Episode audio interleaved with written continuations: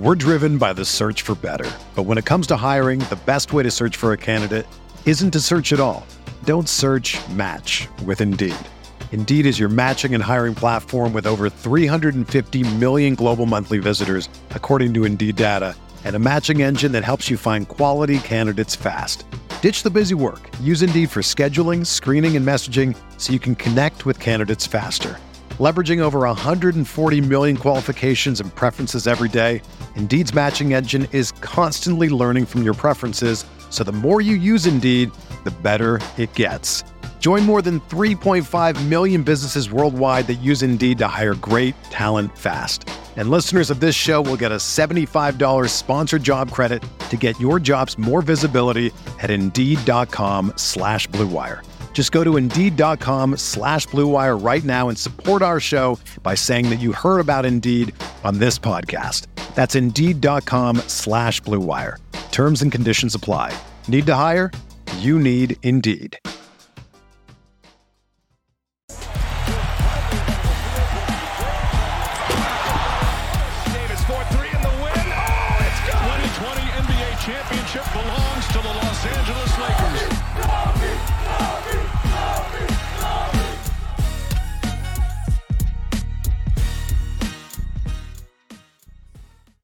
Hello, Lakers Nation. Welcome in. Trevor Lane here for LakersNation.com, your home for everything Lakers. This is the LakersNation.com live postgame show, and we get to say something we haven't been able to say in a long time. The Lakers won.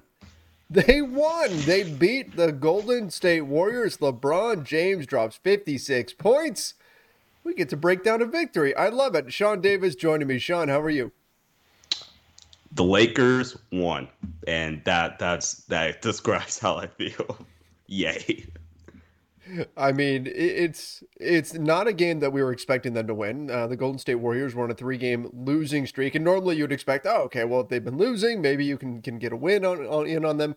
But the Warriors, and I saw a lot of Warriors fans that were kind of looking at this as their get right game against the Lakers. But uh, when the final buzzer sounds, it's 124 to 116. Lakers, and I guess the place we have to start. By the way, if you're coming in from YouTube, from Facebook, from Twitter, welcome in. I also, I guess, before we get into all the nitty gritty, I should mention, just so you guys know, this when we have a game on a Saturday night or a Friday night, that results in like a bonus podcast for everybody. We do podcasts for you guys five days a week, Monday through Friday. Every morning, there is a fresh LakersNation.com podcast out for you. And then when we get a weeknight game or a weekend game, I mean, that produces an extra podcast, which is what we're recording right now. So if you are heading to work, working out in the morning, whatever, go to Apple Podcasts, go to Spotify, check out LakersNation.com's podcast, and make sure you do give us a rating as well. I want to make sure I mention that. Just put it out there so everybody knows what we're Good doing on plug. that on that end. Yeah, a quick little plug there. But we need to really start things with LeBron James. I mean, LeBron, my goodness, thirty. He's he's 37 years old, and he just dropped 56 points in an NBA game. Holy moly! I mean, what do, what do we make out of this? For is this just LeBron's incredible? I mean, how how do we even take that? How do you process a 37 year old dropping 56 points? You don't you don't process it, and he's just insane, man. And yeah, he dropped 50 set, uh, 56. My bad. Uh, he made some really smart like little plays defensively. He caused a charge late in that fourth quarter. Um, and yeah, LeBron's just LeBron's just insane. Uh, he had that those three back to back threes. You're like, uh oh, it's LeBron.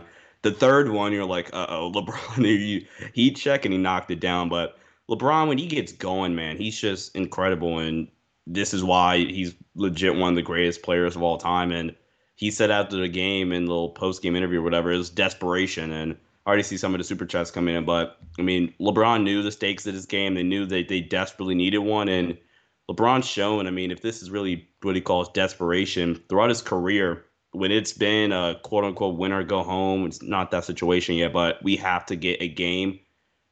I mean, Lakers were sliding bad, and LeBron just dropped 56 at age 37.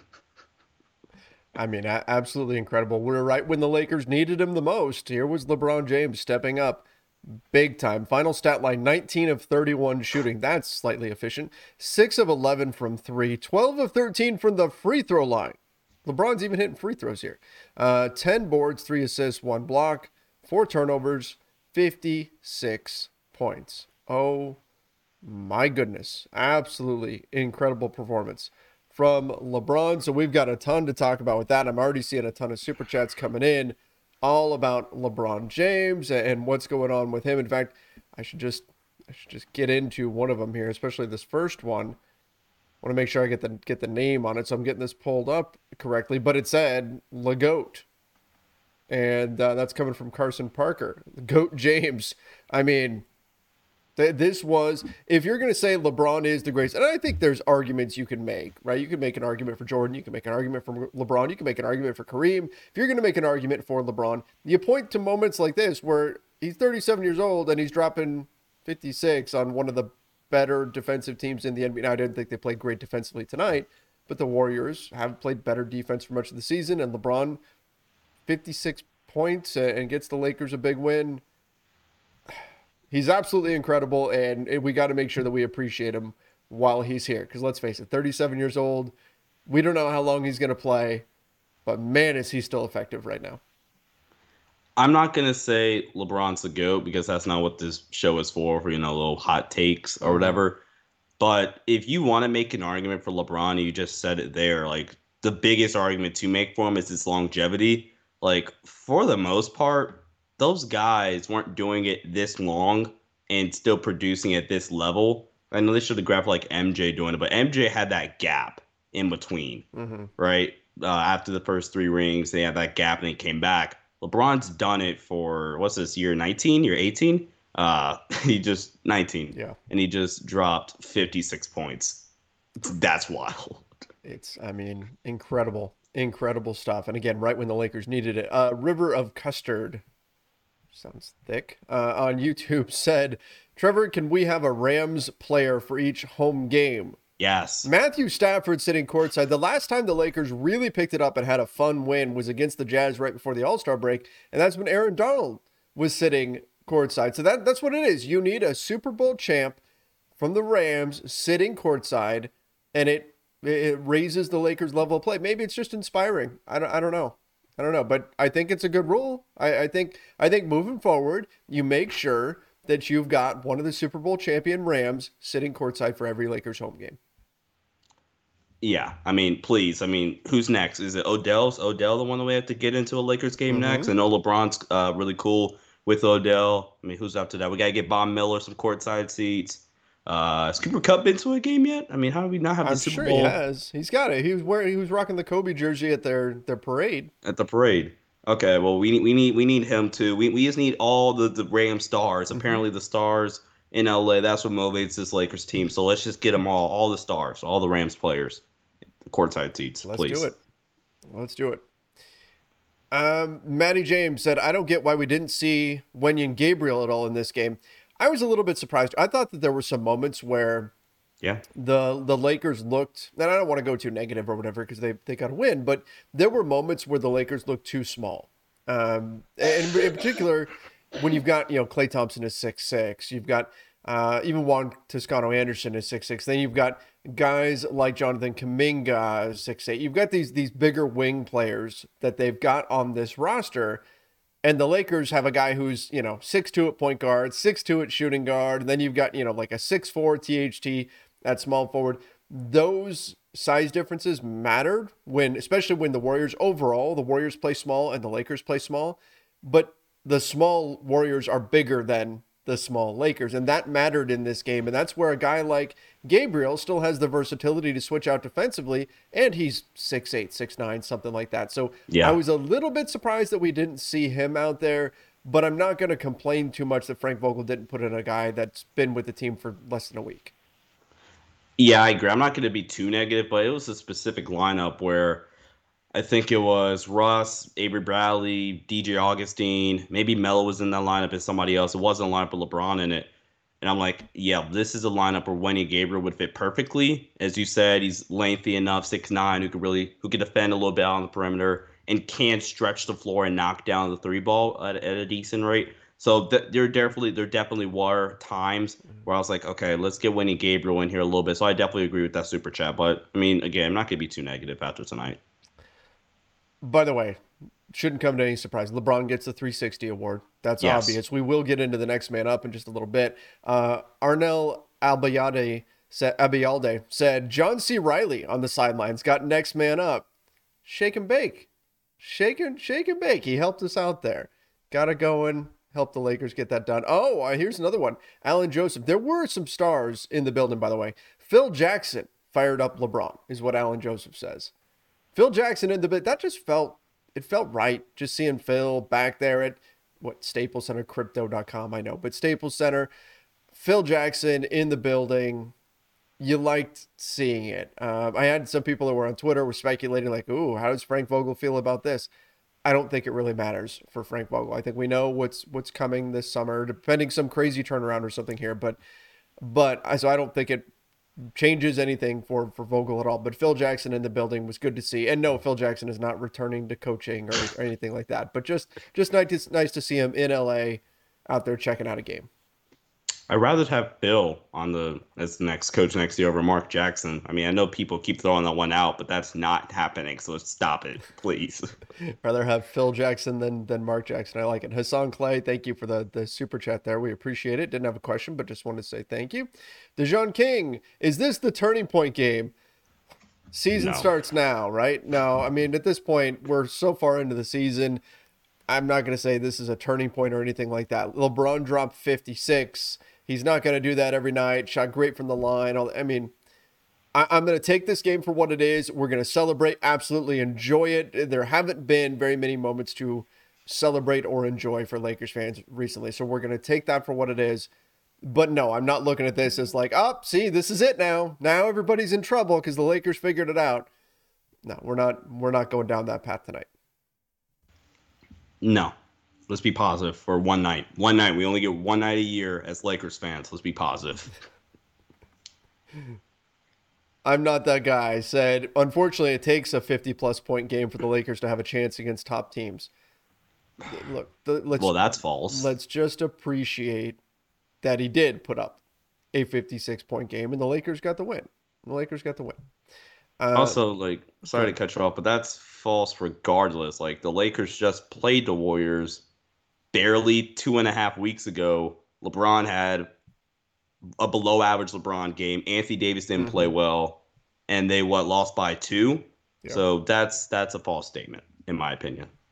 Uh, ATLian uh, said, "Make sure to have Cooper Kupp in attendance during the playing games. Yes, might be needed. I mean, he's clutch, caught the the Super Bowl winning touchdown.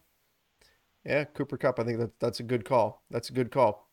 Uh, Big Meech said, Are we going to talk about Melo's determination on the boards and timely yes. defensive effort? We're going to definitely get to Carmelo Anthony, but what do you think about about the performance from Melo tonight? I thought he had a really bad turnover in crunch time. By the way, I counted the Lakers had four, not just turnovers, but bad turnovers in the final three minutes that maybe should have cost them the game. And I thought they were fortunate that they didn't. But that turnover aside, Carmelo Anthony had a block, 14 points, eight boards. Those were huge. Two of three from three, five of eight shooting, and the corner three that really put the nail in the coffin. So I thought this was a great performance from Carmelo overall, that last turnover notwithstanding. Yeah, and I'm gonna get into the turnover. We're gonna talk about the turnovers, I imagine, later. But Carmelo Anthony, I think that's a well, well used or well timed super chat I forget who sent it, but Carmelo Anthony was phenomenal tonight. If you take away that turnover down the stretch, um, the defensive effort I thought was the thing that really stood, stood out to me. We know what Carmelo Anthony can bring offensively in terms of spacing and knocking down shots, but his defensive intensity and effort is it sustainable? Probably not. But I mean, there were times where, and I know I've been critical of this Lakers defense this year, but I love the way mm-hmm. they played defensively and there were moments for sure that the Warriors started knocking down a bunch of shots where they kind of the Lakers kind of let up a little bit. But take out that second quarter, like if you can somehow ignore that second quarter, I thought the Lakers played a phenomenal defensive defensive game, or at least the best that you could play against the Warriors, who just have all the firepower in the world offensively. So Melo, I thought, was a big part of it. Obviously, have LeBron who contributed defensively. Um, just a really great defensive effort by Melo and by the team. I feel. By the way, you mentioned the second quarter. If you bet with my guy Mark Gunnels today, we put out the video a few hours before game time, and he said Second quarter, that's when the Lakers have struggled. We're going to see the Warriors surge ahead.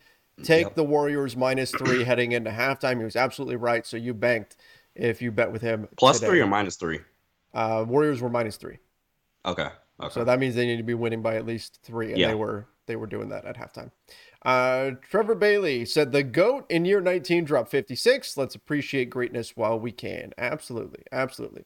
Uh, the Jammy says we need a Rams player to come to every game. LeBron sees blood every time one is in the building, and Klay has been awful. Well, Klay went nuts against the Lakers last time they played. I think he I want to say he had 36 off the top of my head. Could be wrong, somewhere in there. But he was tremendous, and a lot of people were saying, "Up, Klay is back." Klay did not play great. In fact, Jordan Poole, I thought, outplayed Klay Thompson tonight. Uh, but you know what? If you're the Lakers, you'll you'll take that. If Klay isn't quite all the way back, that helps you get a win. Okay, we're not going to complain right now for sure. Oh yeah, Klay Thompson. You know, I'm a big, I'm just a basketball fan in general as well. So I love it when you play well, but just not against the Lakers, please. You can play well against anybody else, preferably. Preferably, yes. Uh, Mark Mark said the Lakers won. Let's talk about the Lakers 2022 parade. If it's the parade that they're getting for the 2020 championship, we're just catching up on that. Okay. Otherwise, let's let's not get ahead of ourselves here. Let's not get ahead of ourselves. Uh, King said, "Where's all the LeBron trade comments at us? As Lakers fans need to appreciate him, appreciate him while he's still here. Any team would want him on their team. Yeah, I mean that's that's for sure, right? I mean, look, Le- LeBron James is absolutely tremendous. He's done incredible things this season. I think if the Lakers were in the say two seed, three seed, four seed, whatever, if they're in the upper half of the Western MVP. Conference, we're talking about an MVP campaign, right? I'm not saying he wins it, but he's in the he's in the discussion. That's how good his season has been, and this is certainly probably his best game of the season, dropping 56 points. Absolutely incredible. But that said, like given everything that's gone on, I, I also understand why Lakers fans would look at things and say, yeah, this is going to be rough moving forward.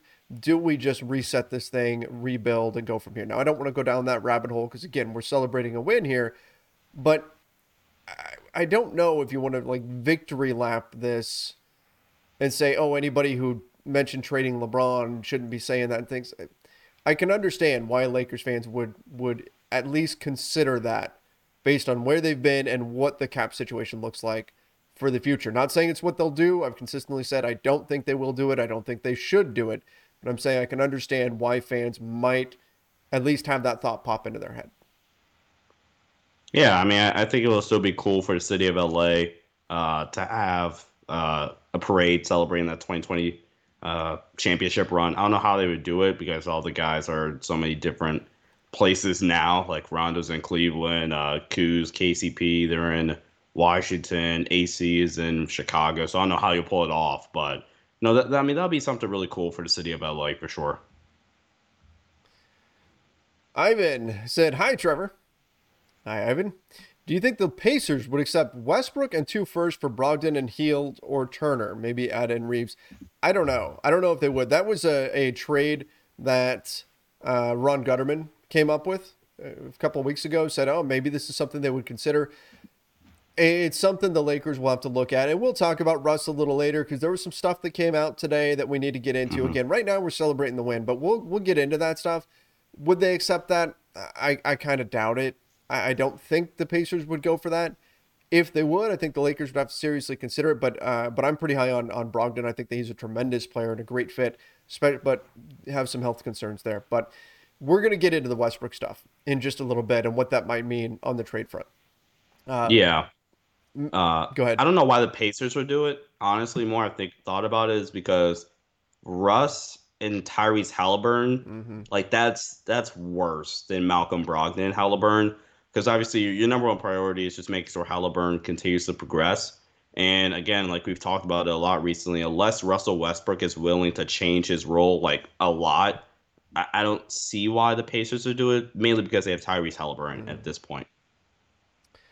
Um, oh, somebody said, Trevor, how was your daughter's soccer match? I mentioned it on uh, on the front office show. It was good. It was a lot of fun. A bunch of five year olds running around in a swarm, kicking a soccer ball. So I got that today. The Galaxy got a win. The Lakers got a win. It's been a good day. It's been a good day. Coach Trev. Yeah. Matty James said, Love the way LeBron competed in this game. No quit rubbed off on the entire team, and they all locked in and started playing team ball, especially on defense. Yeah, you know what? Like, I have two ways of looking at this. Uh, first of all, we should, yes, credit the Lakers for playing the playing the level of defense that they did, being fired up by LeBron scoring.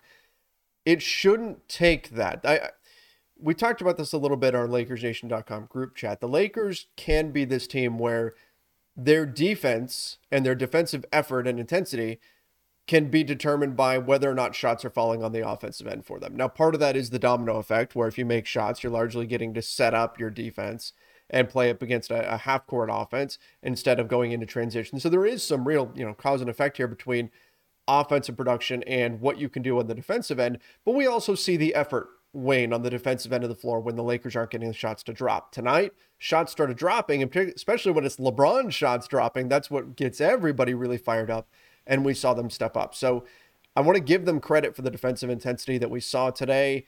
It mattered. It helped them win this game. I wish we could see it more often. I wish it wasn't so tied to their offense and you just got that consistency night in and night out. But again, for tonight, give the Lakers credit. This is what we've been wanting to see from them. Yeah, and, and about the LeBron shooting thing, like this might come off as a bold take, but I mean, if you don't believe me, I can back it up with film. When LeBron gets going, he's the most impactful player in the NBA, not named Stephen Curry. Outside of Steph, there is not a single player more impactful in the NBA than LeBron James when he gets going. Only reason why I say Steph is because like you have to worry about him pulling up from 50 feet. His screening and cutting is so underrated that he'll screen and you're worried about him, you overcommit, somebody else gets a backdoor layup. So that's why I say Steph. But LeBron, I mean, he drove baseline. I think that's how Melo got the kick out threes because the defense converged on LeBron attacking the basket. So again, LeBron's incredible. I think we keep uh, talking about it, but we're beating a dead horse here. But it, it, it's true. He's he's insane. And you're talking about LeBron when he's on fire compared to Steph when he's on fire, right? Yeah, okay. yeah, yeah. Got it. Uh, Quentin Dangler said Reaves is awesome. Does everything. He's an underrated playmaker. Yeah, you know what? The Lakers relied on Austin Reaves quite a bit tonight. Uh, 34 minutes, three of seven shooting, three of five from deep, one of one from the line, five boards, two assists, three steals, two blocks. He was all over the place. Plus 18 on the night. It was second highest in terms of plus minus, second to Malik Monk. Austin Reaves had a really, really solid night. And Frank Vogel, Frank Vogel before the game, he was asked, he was not fed an Austin Reaves question. He was not. He was asked uh, on the defensive end, who has really surprised you this season? The reporter did not bring up Austin Reaves. I believe it was, I want to say it was Dave McMenamin. Alan Sliwa had just asked something. I believe it was Dave who asked that question. And Frank Vogel didn't hesitate, said Austin Reaves. Said what he's doing is truly remarkable. So the question about who has surprised him more on the defensive end, and he went to Austin Reaves, and Vogel even mentioned that you know we didn't know if he would ever be what he is right now. Not not this season, if he would ever defensively become what he is right now, and we're still in his rookie season. That's high praise from a head coach that is known as being one of the better defensive minds in the NBA. Yes, uh, absolutely. And Austin Reeves, man, I mean, we're gonna get to into the next man up award later, but yeah, Steph kind of got going down the stretch, but Austin Reaves made life so so so tough, especially in that first quarter to start the game. Now Lakers defensively played really well as a team in that first quarter, but Austin Reaves was just making life miserable for Steph. Yes, Steph made a couple shots or whatever, but as a defender, you have to realize, hey, that's a great player. He's gonna make a couple shots, mm-hmm. right? Um, but yeah, his basketball IQ is something that is insanely impressive for him to be a rookie in the NBA, and obviously his defensive awareness as well. Yeah, made some made some very nice plays tonight. Got beat a few times defensively, but when you're defending Steph Curry, that's that's going to happen. Carlos Siam, uh, said the Lakers won in spite of Russ. It's like he was throwing the game in the last few minutes. I mean, Russ had what he had a turnover down the stretch, but over on the on the night, twenty points, five turnovers. That that hurts, but four boards, four assists. One three, who's one of three from deep, shooting 28% from three on the season, nine for 17 shooting. I don't know. What what did you make of Russ's game in this one, Sean? Well, the whole blowing the game thing, that would be the whole entire Lakers team down the stretch, not Yeah. just Russ. It wasn't, Um, wasn't just him. yeah, it wasn't just this isn't a blame Russ night. Russ I thought was fine. I thought at the start of the game I was a little concerned. Um, now if there is anything you're gonna critique Russell Westbrook for tonight is the early uh, shot clock pull up jumper that kills me. Like stop it, please. You're not you're not even hitting it efficiently anymore, like when you used to back in your Oklahoma City Thunder days. So it's not working. Please stop it. But I mean, outside of that, man, I thought Russ uh, made some quality plays tonight, and yeah, he had the turnover down the stretch or whatever. But I mean, Malik Monk had the turnover. LeBron had the eight second violation. Melo had that turnover late down the stretch as well. So there's a lot of if you're gonna blame turnovers or whatever, don't just blame Russ. I thought Russ was fine tonight. I, we, I think we also have to remember that Russ also made a very, very nice baseline drive and then left handed rifles the pass after floating past two defenders out to Malik Monk for three at a critical juncture. That was an incredible pass that he made. So we got to give him credit. If we're going to say he turned the ball over down the stretch when he shouldn't have, which is true, we also should give him credit for the plays that he did make. And I thought that was a very nice one. I, I don't think this wasn't like a great Russell Westbrook game, but it wasn't a terrible game either. And might as well talk about it right now. Um, a lot came out today, a lot about Russell Westbrook. Marc Stein this morning said uh, he had sources that were telling him that essentially Russ has been defiant when coaches have talked about changing his role, when other teammates have talked to him about changing his role. He's pushed back to the point of being defiant. Um, I don't know if that's frustration with how the season has gone or what that's what that's all about. Uh, Stein also reported that there was a league source that said that bringing Russ back next season is impossible for the Lakers. That the tension is simply way too high, uh, and they can't can't do that. And then Adrian Wojnarowski shortly before tip off. We're driven by the search for better. But when it comes to hiring, the best way to search for a candidate isn't to search at all. Don't search match with Indeed. Indeed is your matching and hiring platform with over 350 million global monthly visitors, according to Indeed data, and a matching engine that helps you find quality candidates fast. Ditch the busy work. Use Indeed for scheduling, screening, and messaging so you can connect with candidates faster. Leveraging over 140 million qualifications and preferences every day, Indeed's matching engine is constantly learning from your preferences, so the more you use Indeed, the better it gets. Join more than 3.5 million businesses worldwide that use Indeed to hire great talent fast. And listeners of this show will get a $75 sponsored job credit to get your jobs more visibility at Indeed.com slash Blue Wire. Just go to Indeed.com slash Blue Wire right now and support our show by saying that you heard about Indeed on this podcast. That's Indeed.com slash Blue Wire. Terms and conditions apply. Need to hire? You need Indeed. said that there was a push within the Lakers to bring Russell Westbrook off the bench, and Frank Vogel had resisted that up to this point, but said that there was indeed tension between Vogel and Russell Westbrook, and it had uh, occurred recently during a film session as well. They had some some words there. So that's a lot. that's that's a lot to take lot. in involving Russell Westbrook. None of it sounds that very positive tonight is is a win and that's great and of course we're going to continue celebrating it but i think this is just more evidence that we're probably however many games are left in the lakers season that's probably how many games russell westbrook has left in a lakers jersey i would imagine at this point i would be surprised if he's back next season I would be stunned if Russell Westbrook is back next season. And those reports are just confirming what we've been hearing and being told all season long thus far about Russell Westbrook and the things he would do, or maybe he'll act behind the scenes or whatever um, with the team in the locker room or in film sessions or whatever. Uh, I think it might have been around the Jazz game. There was another report about Russ and uh, Frank Vogel combating there too in film. Um, I can't help but think Frank Vogel kind of like that with his coaching style, he kind of almost welcomes that. Like that's a problem that's likely going to come up because of his coaching style and how like I mean you've talked about in the past uh, how open he has his film sessions Sure. where he wants it to be kind of a collaborative uh, thing. So I can't help but to think that he's kind of wel- welcoming it. But I mean, either way, uh, I'd be stunned if Russell Westbrook returns next season.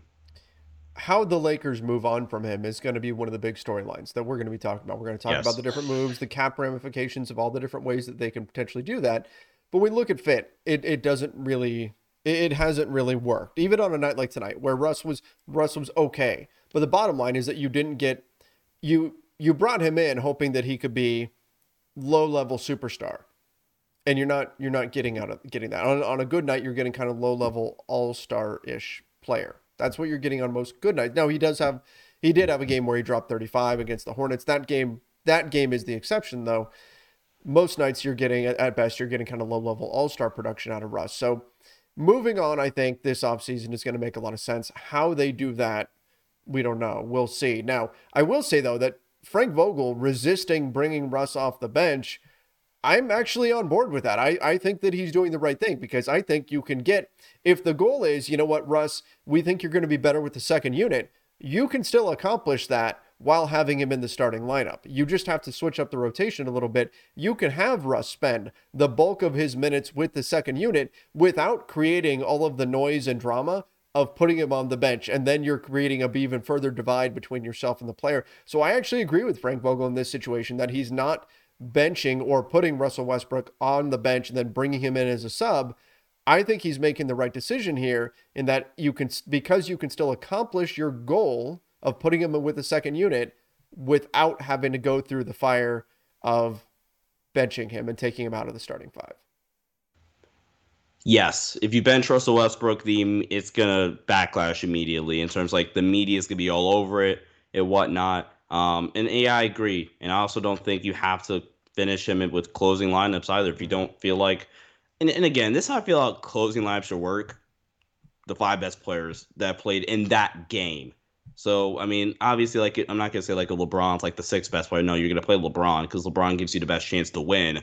But outside of LeBron, and unless Anthony Davis is playing, the other four guys should be the four best players. Obviously, obviously makes sense with LeBron on the floor, but the four best players in that game. So if Russ is not one of those four for that game, then he doesn't have to close in that closing lineup. So, um, and that'll probably be a thing too. But he, who cares? But I think you're creating a bigger issue, like you said, if you start to bring Russ off the bench.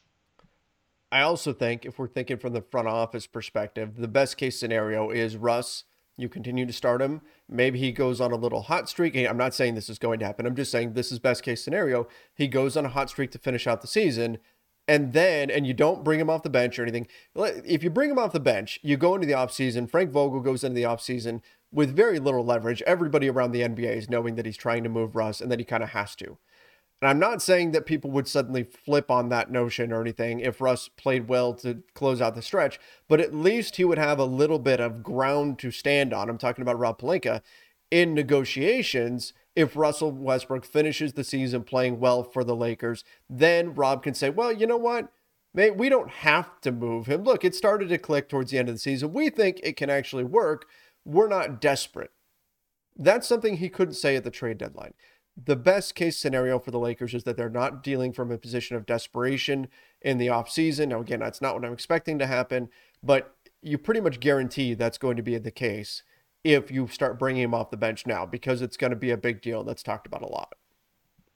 Yeah, you just don't want to create more distractions for yourself, mm-hmm. and that's gonna be a big problem if if you do do that. I mean, this Lakers team has already struggled, so you're just tackling, adding things on mm-hmm. top of a big pile at this point, and oh boy, it's gonna be it's gonna be a wild offseason for sure. But I saw something come across Trevor. Uh, do the Lakers out of these next three? I don't want to get optimistic because I, I said I said the Lakers they would have this eight game stretch out of the All Star break. They would play well or whatever. They obviously disappointed with the first four, but these next three, what do you think? How do you think the Lakers fare in the next three? I mean, we could, in theory, we could be talking about a three game win streak. You've got San Antonio and Houston coming up next. Um, but that's that's dangerous. It's dangerous because anytime we've looked ahead and we've tried to predict what the Lakers are going to do, we've wound up being wrong. I mean, you go, oh, cool, the Thunder are coming up. That should be a win. Oh, no, it was. Oh, Portland, that should be a win. No, it wasn't. They have found ways to lose games. I mean, you can look at tonight's game. You look at how many turnovers they had in crunch time. They, it looked like they were finding a way to lose tonight's game. Now, fortunately, they didn't. Fortunately, they didn't. It didn't come back to burn them. But how many turnovers did we see in crunch time? In fact, we saw one from Russ, one from LeBron, one from Melo. Your three veterans, and Malik Monk and Austin Reaves are the other two guys on the floor. Your three veterans who have been through everything in the NBA that you trust to put the ball in their hands. And those are the three dudes who turned it over. They find ways to lose games in incredible ways. So I can't look at any particular game and say, oh, I'm confident they're going to win that one. Three game winning streak coming. That's just not what the, this team has been this year. Yeah. And I, again, I want to be optimistic, but I was optimistic after the Jazz game, and then the Lakers lost four in a row. So let's see where these ne- where the next game goes, and then maybe uh, I'll become a little bit more optimistic. They play again on Monday, and I mean, I'm honestly gonna be a little worried about how the energy is. I mean, that's kind of a quick turnaround for this team that has a lot of veterans, mm-hmm. to say the least, on this uh, on this squad. But hopefully, they can bring some sort of like something close to the level of effort they played tonight on the road against San Antonio on Monday night.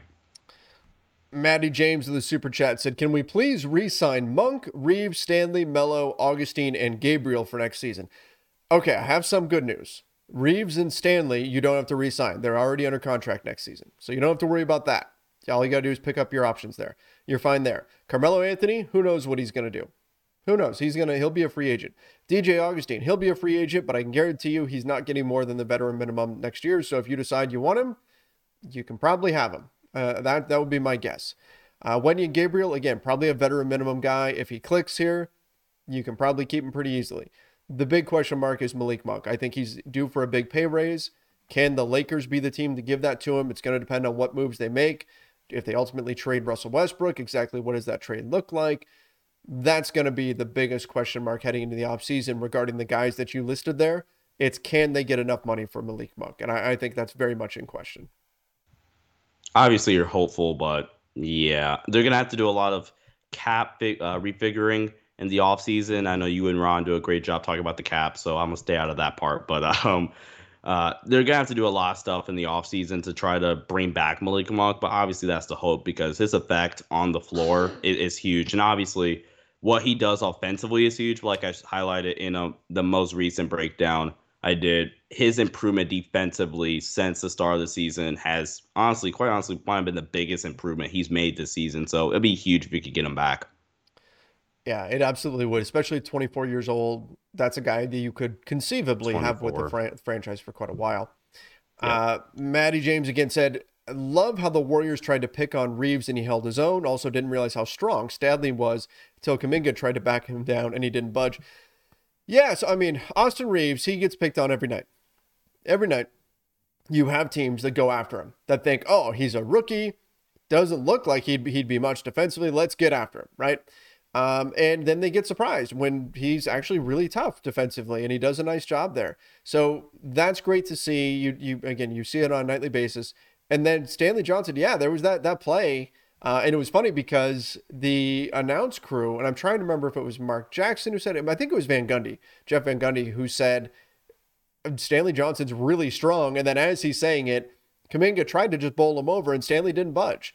That's one of yeah. the positive attributes that Stanley Johnson has. The the jumper is not something that he's great at, but physically, this is a strong guy who, I mean, he's just solid. So if you try to move him in the post, it's going to be a challenge. So that allows him to defend up a position a little bit. And on that particular play, it really showed how physically powerful he actually is. Hopefully, if the Lakers handle this offseason right, um, Stanley Johnson will be coming off the bench next season. That's because I don't like Stanley Johnson, but because this defense is incredibly valuable but just preferably, you know, with him not being able to hit the three ball well enough, and teams are literally just gonna dare him to shoot it. And some nights he'll hit, he'll go three for four like he did. Was it Dallas? He went three for four um, from three. So have, have nights like that where you're like, okay, well, if Stanley Johnson shoots us out of the gym, we'll, we'll lose with Stanley Johnson shooting and making seven threes. But for the I mean, shooting 32% from three roughly this season. So ideally, you go get somebody that can compete defensively to even close to the level that he can, but also provide some outside shooting. So uh, obviously, Stanley Johnson, you pick up the option, he'll be back, but yeah. ideally, he'll be coming off the bench next season because of the lack of three point uh, threat from him. Yeah, I agree 100%. Like he has played, Stanley Johnson has played well enough to where you're excited about him coming back on the contract yes. that he's got for next year. Not saying he's a, a surefire starter, not saying he's a world beater or anything like that. But just given the value on the contract that he's on, you want him on your roster. And, and so mm-hmm. that's, I think that's going to happen for next year. Uh, Gary Pentilla said Russ played okay, but made careless passes at times. Okay, true. Russ looks disinterested on the court, and the other player's body language looks dissatisfied with Russ. Feels like Russ is wearing on the players. Yeah. Well, if we're if that's you know, if we're looking at what came out today regarding Westbrook and and him um being defiant with teammates who are even suggesting things if that is actually the case and again that's just one side of things so I, you know we need to throw in an if there but if that's the case then I mean, it would make sense if there was a little bit of, of if it, the relationship was a little bit chilly there. But again, I, I think that this is probably going to be the end of the line for Russell Westbrook at the conclusion of the season. And until then, it's just, you know, make the best of it and then we'll move on come summertime. Again, I'd be absolutely stunned if Russell Westbrook is a Laker in the uh, next season. Bruce Holden, no Skip Bayless the last two weeks to fuel LeBron. He feeds off hate Let's go on a strong run when Undisputed returns next week.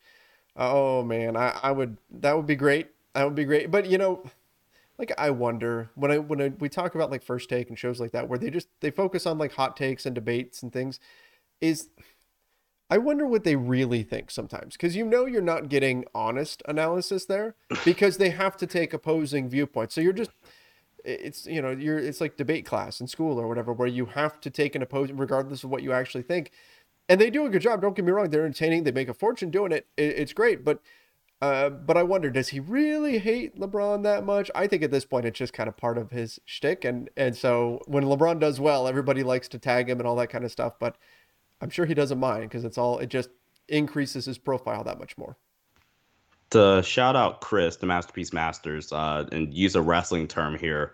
Hating on LeBron is uh, Skip Bayless's gimmick. That's his yes. gimmick.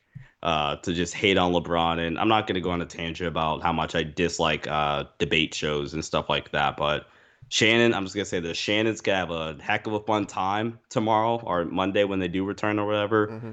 And yeah, I mean, there's there's no way you can believe they have honest analysis. Like that's almost like it, it's physically impossible to disagree with somebody on every single time. Mm. That's like if that's like if you and me, Trevor, disagreed on like something so simple as oh the Lakers won. Uh, and then I just say, "Oh, the Lakers, no, they didn't deserve to win." Like, mm-hmm. no, they played, they played well. Like, why are we disagreeing about something that there's no point in disagreeing in? But I digress. Speaking of Chris Masters, somebody asked earlier, "Where's Chris?" So Chris texted us tonight, and he he literally rolled out of the wrestling ring sometime after halftime, and he saw our Lakers Nation group chat and said, "Oh my gosh, thank you guys for sending all of these texts.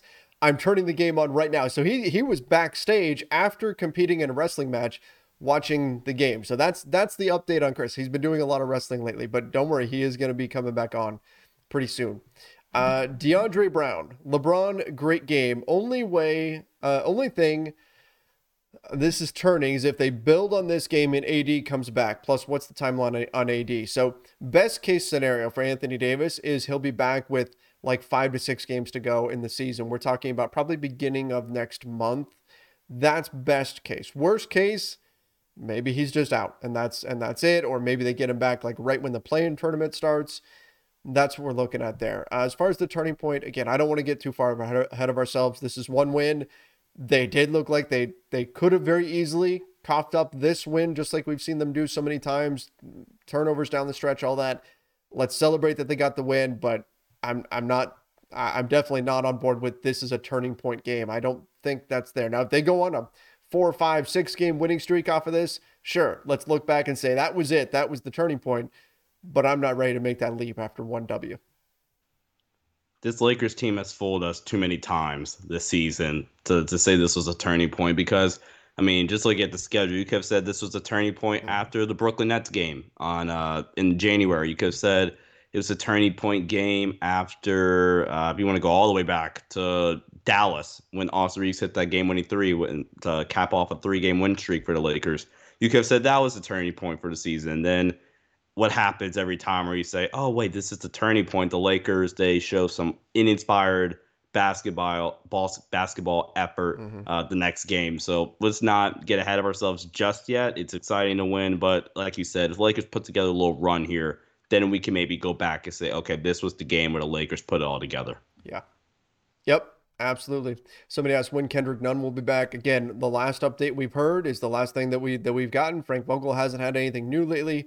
They're hoping sometime around the end of March, but it's all still up in the air. I would I would hope that he can play this season, but a, one more setback and that's it. His his season's probably done because we've run out of run out of time there for for Kendrick Nunn, which has been a, a, blow for the Lakers. He was one of the guys that they brought in thinking he was going to be able to contribute um, significantly to this team. He was their guy that they spent the taxpayer mid level on, and they haven't had him all season.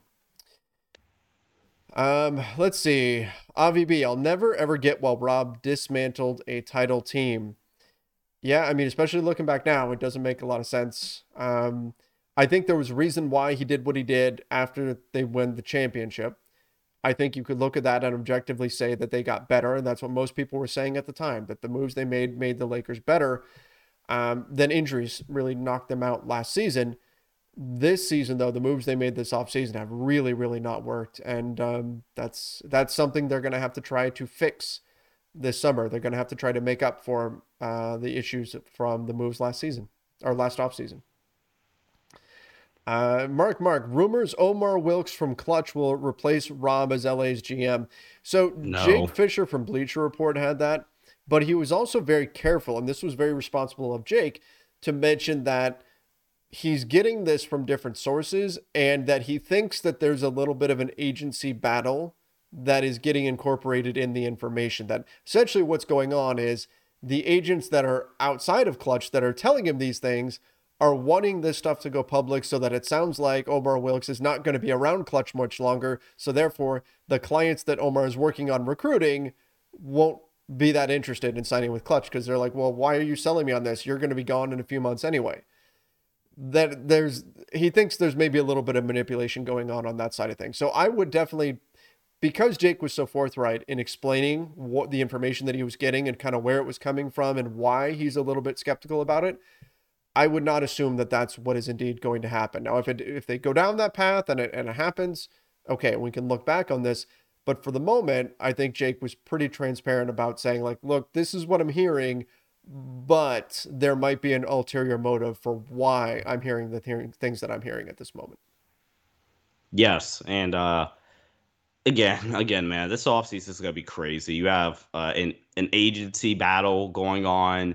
Uh, one of the agencies is heavily tied in with the Lakers, and I think there's something we we kind of talked about this on a, a, podcast episode this week that the Lakers might just be getting thrown into it, like just honestly because of the uh, Rob Pelinka rumors about him potentially being on thin ice with the the higher ups in the organization, mm-hmm. and then Klutch already having a relationship. I feel like the Lakers, and we talked about it a good bit the Lakers name just might have been handily tossed, thrown in there if it is a potential like agency uh, battle going on.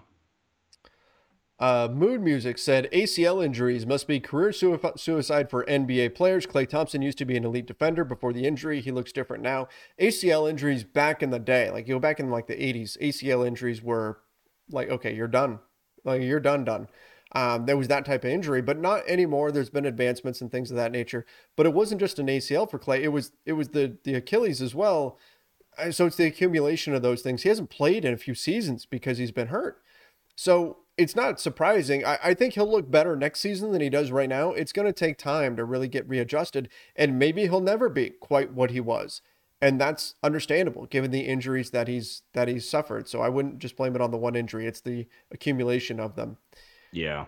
Uh, Cecil Jackson, what was that four guard and Melo lineup? Why not give Wenyen Gabriel some run? Yeah, that that really did yep, not work. Just talked about it. They yep. they really got bullied in the paint when that happened, and I have no surprise that that was the case. Um, that I think was screaming for Wenyen Gabriel to get some minutes there, and hopefully in the future, that's that's what we'll see if that scenario comes up again. TikTok exposed said LeBron James is the GOAT, better than MJ. If you want to debate that, go ahead. I appreciate the super chat, but I'm not going to dive into that one. Uh, Bruce Barnes, did you laugh when Curry hit the one shot and Mark Jackson said he's a special, special player? There's no surprise there. And then LeBron came down to hit the three and Mark just chuckled and repeated it. Uh, no, I mean, like maybe it's obvious, but he's also not wrong. Like they're both incredibly special players, very talented players. And I think we're fortunate to get to watch guys of, of this caliber on a nightly basis. We were screaming, please don't put the Lakers on prime time, but uh, yes. tonight was the one exception. they don't play on prime time for a little while, actually. National TV. I don't, I don't mind it, actually. I mean, outside that Phoenix mm-hmm. game, it, it, it's a good while. So thank you, NBA. All right, let's get into. We haven't done it yet, so let's do the next man up award.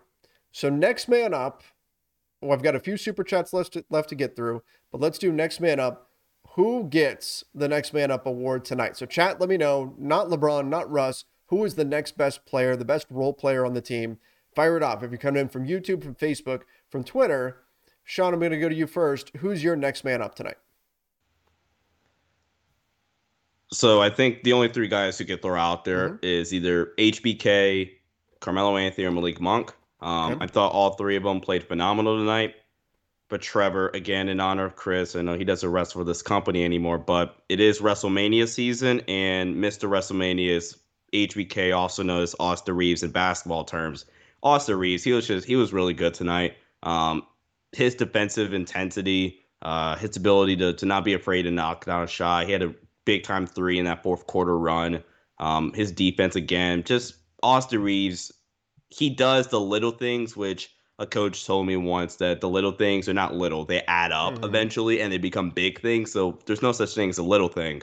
Um, and Austin Reaves do, does all those little things, quote unquote little things, that just add up. And you look, they, they don't pop up on the stat sheet, but his impact is more to be known. So Austin Reaves is my next man up. Jeffrey Williams says Matthew Stafford. You know, if I would have applied myself, I could have gone to the NBA. You think so? Yeah, I think so. But it's just like it's been done. You know, I didn't want to. I was like, I don't want to be a follower. Hi, I'm Jason Concepcion, and I'm Shea Serrano, and we are back. We have a new podcast from Wondery. It's called Six Trophies, Woo! and it's the best. Each week, Shea Serrano and I are combing through all the NBA storylines, finding the best, most interesting, most compelling stories, and then handing out six pop culture themed trophies for six basketball related activities. Trophies like the Dominic Toretto I Live My Life a Quarter Mile at a Time trophy, which is given to someone who made a short term decision with no regard for future consequence. Or the Christopher Nolan Tenet trophy, which is given to someone who did something that we didn't understand. Catalina Wine Mixer trophy. Ooh, the Lauryn Hill, you might win some, but you just lost one trophy. And what's more, the NBA playoffs are here, so you want to make Six Trophies your go to companion podcast through all the craziness. Follow Six Trophies on the Wondery app or wherever you get your podcasts. Listen ad free right now by joining Wondery Plus for next man and next man i think i think that's a pretty good one. That's a pretty good one. But I, I, agree with your choices here of it's either Melo, monk or Reaves. and here's what I, I love nights like this. I think you can make an argument for all three of them for any of them and not be out of line not like not sound crazy making yep. an argument. They all have legitimate arguments. My pick would probably be austin Reaves, but malik monk we talk about the little things six boards, five assists, yep. three steals, 12 points, four for nine from three, four for 10 shooting. Okay, we'll take that. Carmelo Anthony made big plays too. Eight rebounds for Melo, 14 points for him. All three of those guys were fantastic. And so if you want to say it's any of them, I can't say that you're wrong. I think it's just a matter of opinion at this point. They all were absolutely tremendous. Malik Monk was a plus 18, uh, or sorry, plus 19. Austin Reaves was plus 18. Carmelo Anthony was a plus nine, but then hit the big three to help win the game. I, they were all great, and that's what you need. That's what you need in order to win a game like this against a team like the Warriors. Is you need your role players to step up and make big plays, and those three guys all did that. If you want to give it to anybody else, my my guess, quote unquote, runner up would be Melo. His defensive intensity all night, mm-hmm. especially mm-hmm. at this stage in his career, to bring that and still have enough juice offensively. I thought Melo. If it wasn't HBK, it was going to be Carmelo Anthony for sure. Why Hustle 90s Baby said, Trevor, love the show. Well, thank you. Why don't you wear your hat anymore? And do you think Kendrick Nunn will come back in time for the playoffs to make a difference? My hat. I occasionally wear a bit like this became a thing during um during lockdown like a lot of people, I wasn't going and getting a haircut or anything like that. So, so my hair was getting crazy. So I took, I just said, okay, well, I'm just going to wear a hat on shows because my hair is getting out of control. Um, so that's probably part of it. Like I can actually go get haircuts now. Occasionally I'll still wear one like over on the front office show, but for Lakers Nation, unless it's really really cold out, so I have to wear a sweatshirt or something like that, because um, it can get cold in my studio here. But otherwise, I try to for the Lakers Nation stuff, I try to wear a polo shirt. Um, just because that's what we try to present front office. It's a little bit more, more laid back. So every once in a while, I'll be wearing a hat or something or a t-shirt or, or whatever. It's just kind of stylistically what we, what we decided to go for, for, for Lakers Nation. So, so that's why, um, do I think, make sure you guys go check out the front office show, obviously. Yes. Cheap plug. Thank you. I appreciate that. Yeah, the the front office show. It's a ton of fun. We do that Monday through Friday, and uh, and Ron's been doing videos over on front office for us as well, doing some quick hitters. But Keith and I do a full length show Monday through Friday every day, breaking everything down around the whole league for everybody, and it's it's a blast. It's one of my favorite parts of my day. Uh, as far as Kendrick Nunn, we talked about him already. I don't know. I, I for his sake, I hope he can come back and get back out on the floor. I think he's a Laker next season unless they put him in a trade because I think he is picking up that player option, and that was not the assumption heading into the season. The assumption heading into the season was he plays all season, opts out, he'll cash in this coming off season, but because he hasn't played, I think the Lakers could very well have him on the books next season as well. And I actually think that's a positive. I think this is kind of a freak injury thing. He was a good value signing last season on that number. If you have to wait till this season to get him, I still think at what 5.2 million or whatever he'll be this next season, that's still a good value given what he can provide.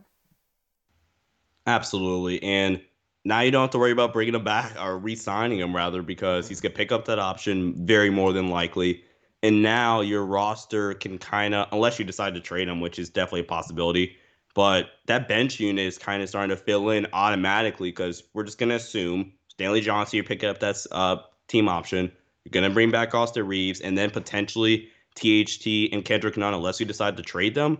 Now your bench is starting to fill in on, on his own, mm-hmm. right? Or maybe a couple of those guys are starters, but um, yeah, I mean, T. I mean, you never want to hope a player gets injured, but this might be a blessing in disguise for the Lakers in terms of roster, uh, the roster growth and building out your roster for next season, which I feel like is a chips all in season for this Lakers team. Yeah, agreed. Especially, and we'll know for sure whether it's chips all in or not with the moves they make this summer. Liquid yep. Pulse, no talk about the Lakers HBO show that starts tomorrow. Watch it watch I mean, I, am definitely going to be watching. I'm going to be checking out. I've read the book, Jeff Pearlman's book. I interviewed him on the the LakersNation.com YouTube channel some time ago. Uh, cool guy, and uh, and yeah, I'm I'm definitely going to be checking it out. I'm a big like TV series and movie guy, so I'll definitely be checking it out. Uh, what is y'all's opinion on DJ Augustin's play? So I thought he was okay. There were moments where, like, he's 5'11. There were moments where his size was a factor where he got pushed around on the boards and things like that. There were also moments where he made nice plays. He hit shots. So I know Frank Vogel trusts him. He's been Frank Vogel's point guard twice before. I, I I think he can just be a steady guard. Like I don't think getting him changes a lot for the Lakers. I don't think he's this impact player, but I think you can trust him to go out there and make some plays that can that can help you. Again, how much do they help you? Probably just a little bit, but that's I think that's a positive considering you're signing him off the buyout market and he's 34 years old midway through the season. I think he can be a positive contributor on a night to night basis. I think that's what you're going to get out of him. Not a huge positive, but at least help you out a little bit and give you another ball handler. Yeah, his biggest I guess impact comes on the offensive end of the floor because of his shooting ability. And again, just another guard so you're not having I mean, I thought he was fine when he did it, but so you're not having THT initiate the offense when Russ is off the floor. Again, I thought he was fine at it, especially after the Hawks game in January. I thought that was a turning point in terms of THT in his new role.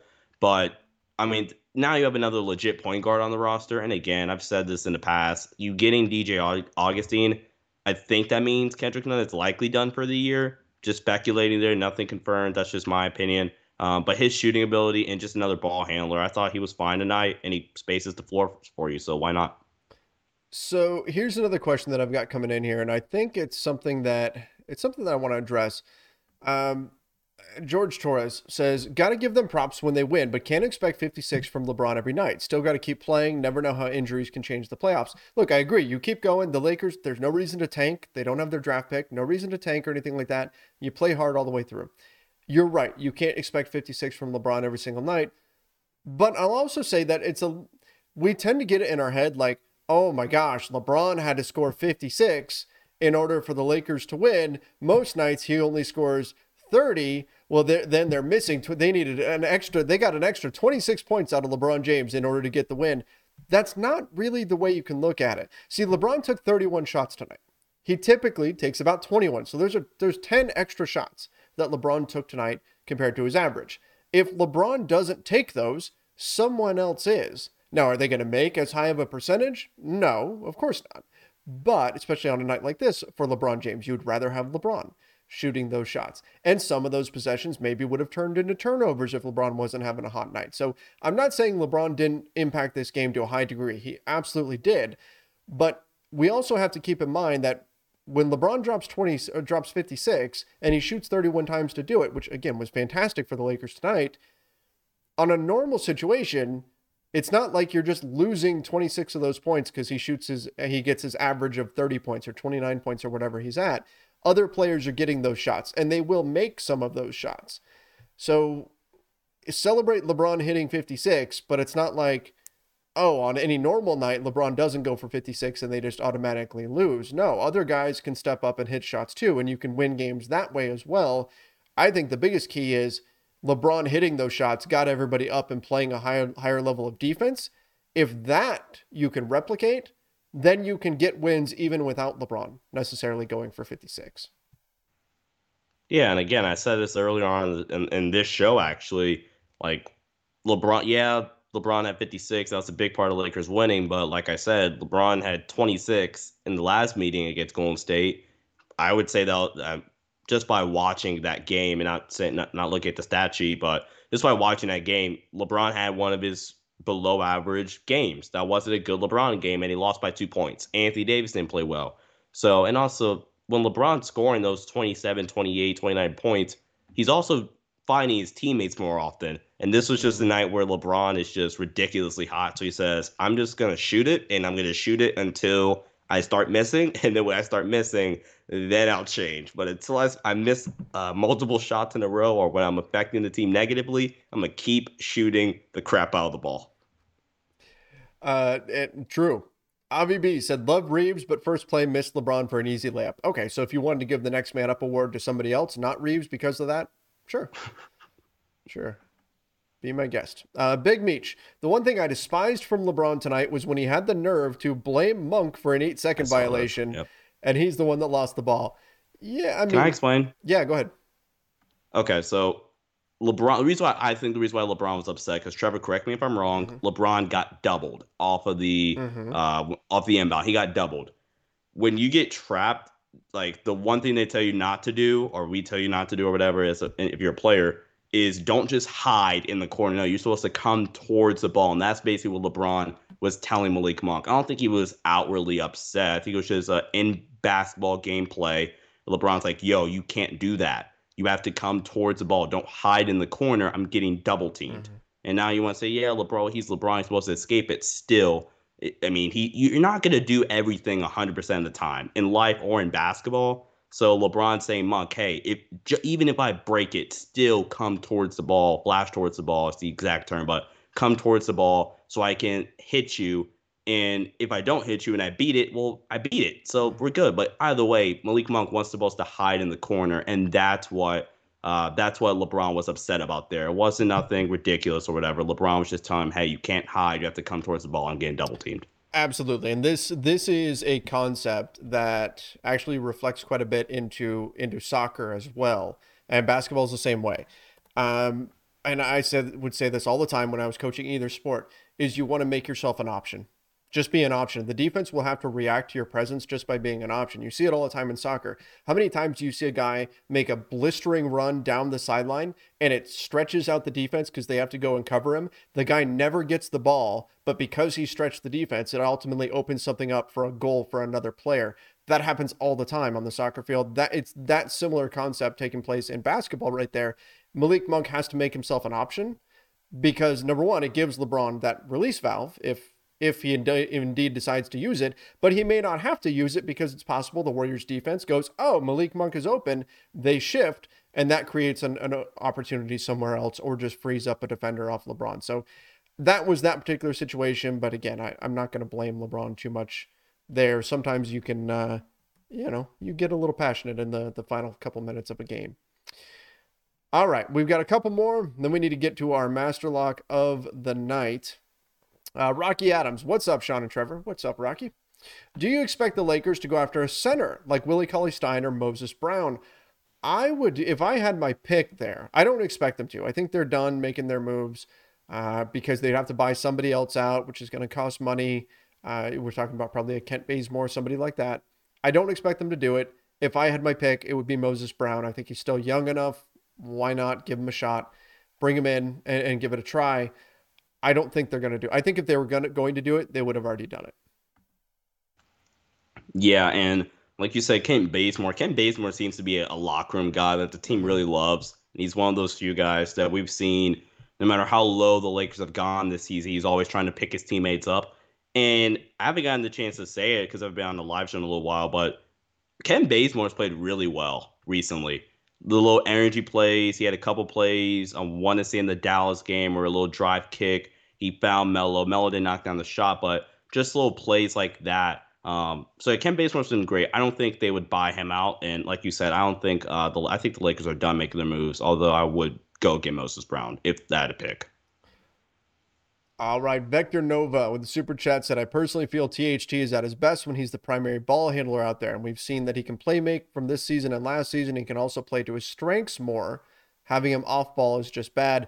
That was part of the downside of bringing in Russell Westbrook, is you get the in some ways skill set duplication between THT and Russ. And when they're on the floor together, it, it, negatively impacts both. They both are a little bit a little bit worse. And so you take a guy that you just paid in THT and you put probably the worst fit possible with him in, in Russell Westbrook. I don't know. I see a lot of people in the comments that have been down on Talen Horton Tucker in this game. And I get that. Uh, Big Meech said he didn't. LeBron didn't get doubled there on that play. Only Klay. I'll have to go back and look at that again. But yeah, I'll watch it. Yeah. But in any event, Talen Horton Tucker, um, a lot of people have been saying he did not play well tonight. And look, I, I, agree, wasn't great. He only played 18 minutes, 0 for 3 shooting, two turnovers, five fouls. Wasn't great. But remember, he sat out last game with an injury, with an ankle injury. So, and I don't know, was this, is he at 70% right now? Is he at 90%? Is he at 100%? We don't know. And so I'm not saying you can just write this off as he's hurt. I'm just saying you have to consider that as a possible reason why he was particularly bad in this one. Maybe he's great and he just had a really bad night, but he did sit on the bench last game injured, and so we don't know what he's really at percentage wise right now.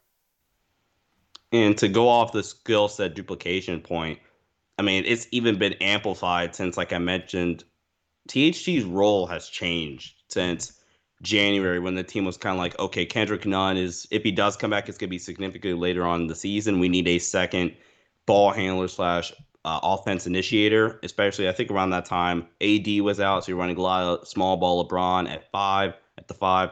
So THT was that guy, and if THT is initiating the offense as that as a second guy, second potential guy, now they literally have the same role and their skill sets are so similar. Mm-hmm. They can't really shoot. Although THT's kind of gotten better a little bit down in the last maybe 20 games or so. He's gotten a little bit better at it. Um, but like they're not some great shooter where you're worried about them. Um, I mean, THT's a really good finisher, but they're not like basically you're not worried about them if, if you're an opposing defense, and they they get picked on defensively. Although THT does show some promise, so you have the skill set duplication. They're playing the same role in the offense, so yeah, it's just not an ideal pairing.